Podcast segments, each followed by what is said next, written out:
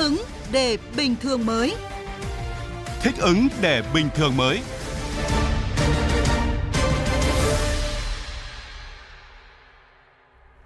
Tiếp tục chương trình theo dòng thời sự chiều nay, chúng tôi chuyển đến quý vị và các bạn một số tin tức thời sự trong nước và quốc tế đáng chú ý. Giá xăng tăng hơn 400 đồng một lít. Đây là thông báo điều chỉnh tăng giá xăng dầu của Liên Bộ Công Thương Tài chính áp dụng từ 15 giờ hôm nay. Sau khi tăng, mức giá bán lẻ tối đa với xăng E5 RON92 là 23.595 đồng một lít và xăng RON95 là 24.360 đồng một lít. Giá dầu diesel là 18.903 đồng một lít. Như vậy, đây là lần tăng giá thứ hai liên tiếp trong năm nay và là lần tăng giá thứ ba liên tiếp. Hãng hàng không quốc gia Việt Nam, Vietnam Airlines chính thức thông báo triển khai kế hoạch khôi phục các đường bay thường lệ giữa Việt Nam và Nga, Anh, Pháp và Đức. Dự kiến các chuyến bay đầu tiên sẽ khởi hành ngay trong tuần sau, từ ngày 24 tháng 1. Khách tham quan đường Hoa Nguyễn Huệ phải khai báo y tế, sát khuẩn tay và đeo khẩu trang trong suốt thời gian tham quan, kể cả chụp ảnh. Đây là quy định bắt buộc mà ban tổ chức đường Hoa Nguyễn Huệ vừa thông báo sáng nay. Tin của phóng viên Hà Khánh thường trú tại thành phố Hồ Chí Minh. Theo hướng dẫn của ban tổ chức, ngoài xếp hàng để thực hiện các thủ tục y tế nhằm phòng chống dịch Covid-19, khách tham quan sẽ di chuyển một chiều trong đường hoa từ cổng chính hướng về phía sông Sài Gòn. Ban tổ chức bố trí 6 cổng ra dọc hai bên đường tại giao lộ giữa đường Nguyễn Huệ và các đường nhánh.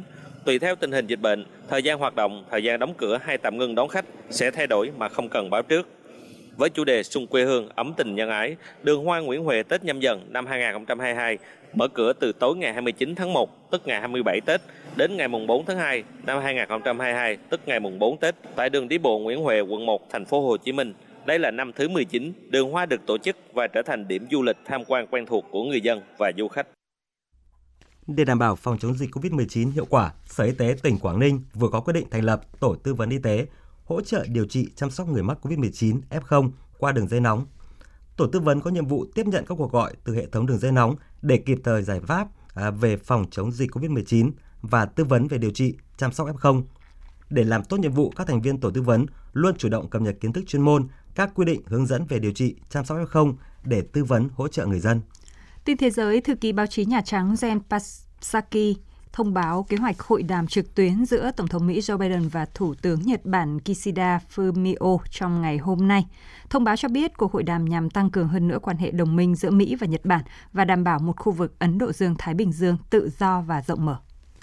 Trong khi đó, Ủy ban đặc biệt của Hạ viện Mỹ chịu trách nhiệm điều tra vụ bạo loạn tại đồi Capitol cách đây một năm đã đề nghị con gái cựu Tổng thống Donald Trump là Ivanka Trump hợp tác cung cấp thông tin để phục vụ điều tra.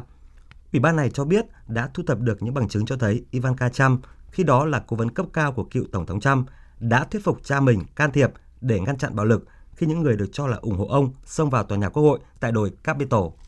Cảnh sát Hàn Quốc cho biết hôm nay xảy ra một vụ hỏa hoạn tại một nhà máy sản xuất pin ô tô ở thành phố Cheongju, miền nam nước này, khiến 4 người bị mắc kẹt bên trong. Ngọn lửa đã bùng phát vào khoảng 15 giờ, cảnh sát đã giải cứu được một người, trong khi 4 người khác vẫn đang bị mắc kẹt. Các nhân viên cứu hộ vẫn đang gặp khó khăn trong việc tiếp cận nhà máy.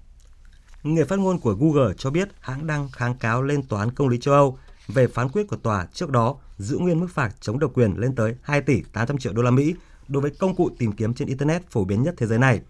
Đây là lần thứ hai Google kháng cáo mức án phạt này. Trong tuyên bố, người phát ngôn của Google cho rằng có nhiều vấn đề pháp lý cần được Tòa án Công lý châu Âu làm rõ. Tuyên bố cũng khẳng định sẽ tiếp tục phối hợp mang tính xây dựng với Ủy ban châu Âu EC. Cùng thích ứng linh hoạt và sản xuất an toàn sau dịch COVID-19. Hãy tiêm vaccine theo khuyến cáo của Bộ Y tế.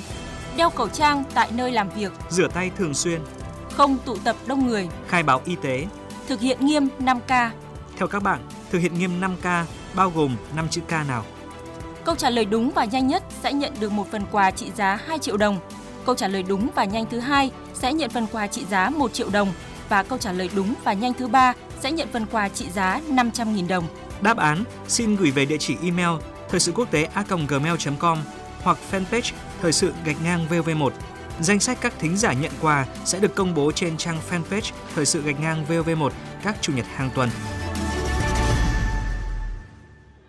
Cùng Better Work Việt Nam thích ứng linh hoạt, sản xuất an toàn, đẩy lùi dịch COVID-19.